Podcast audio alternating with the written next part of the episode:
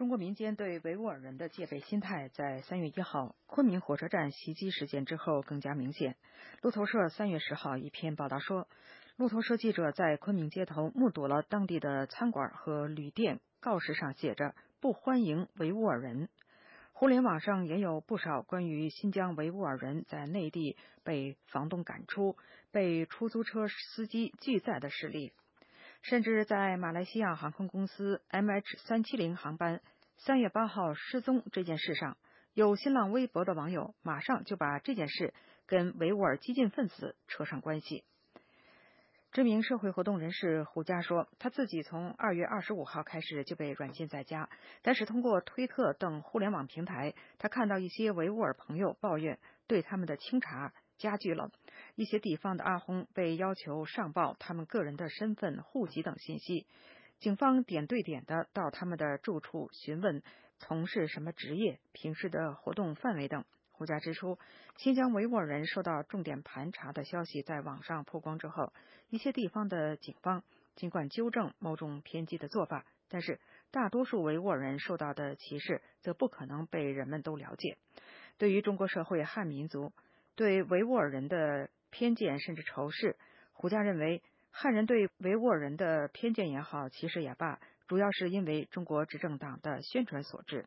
胡佳说，去年中国的政治犯当中有七百或者是八百人是维藏人士。他说，作为民间的维权人士。就要是要推动中国执政当局释放这些维藏政治犯，其中包括最近被逮捕的维族学者伊利哈木·土赫提和他的学生。胡佳认为，只有这样才能缓解民族矛盾。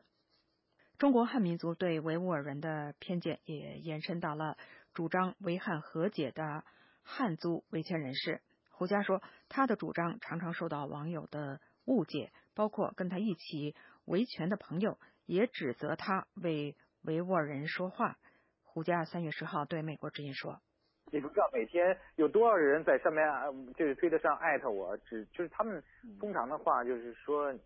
就是就就指责，就是而且我看到我我甚至我有我的那个朋友里边。”有的也是我本来挺好的朋友啊，因为这些话以后说我是脑残，说我是这个呃为那种恐怖分子站台啊、撑腰啊。胡佳告诉记者，尽管他感觉到了压力，但是还是要继续为民族的和解努力。他说，他对网友的指责非常理解，因为他也经历了从原来的误解维吾尔人到逐渐了解他们的过程。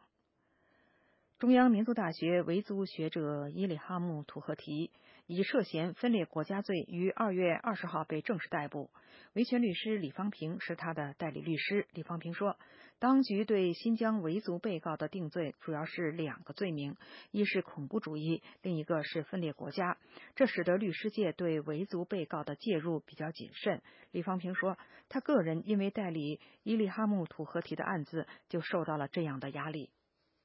我这一次介介入伊利哈姆案的话，呃，有一些这样的人，呃，在跟帖的跟帖的时候的话，呃，首先对伊利哈姆做了一个，因为官方已经做了一个定性嘛，好，凡是律师为他辩护的，嗯，那么肯定也会相应的受到这样的官方引导的呃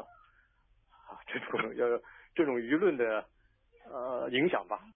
李方平说。网友对他的指责有实名的，也有不实名的，但是他表示他的内心非常坦荡。伊里哈木选择了他这位汉族律师做辩护人是件很好的事情，他要努力为伊里哈木辩护。李方平表示，他不会在意外界的评价。作为律师，他除了为当事人提供法律服务，还有义务。化解民间对维吾尔人的一些偏见。他认为，昆明事件之后，实际上在互联网上打开了讨论民族矛盾的空间，这有利于逐渐消除民族误解。美国之音陆阳华盛顿报道。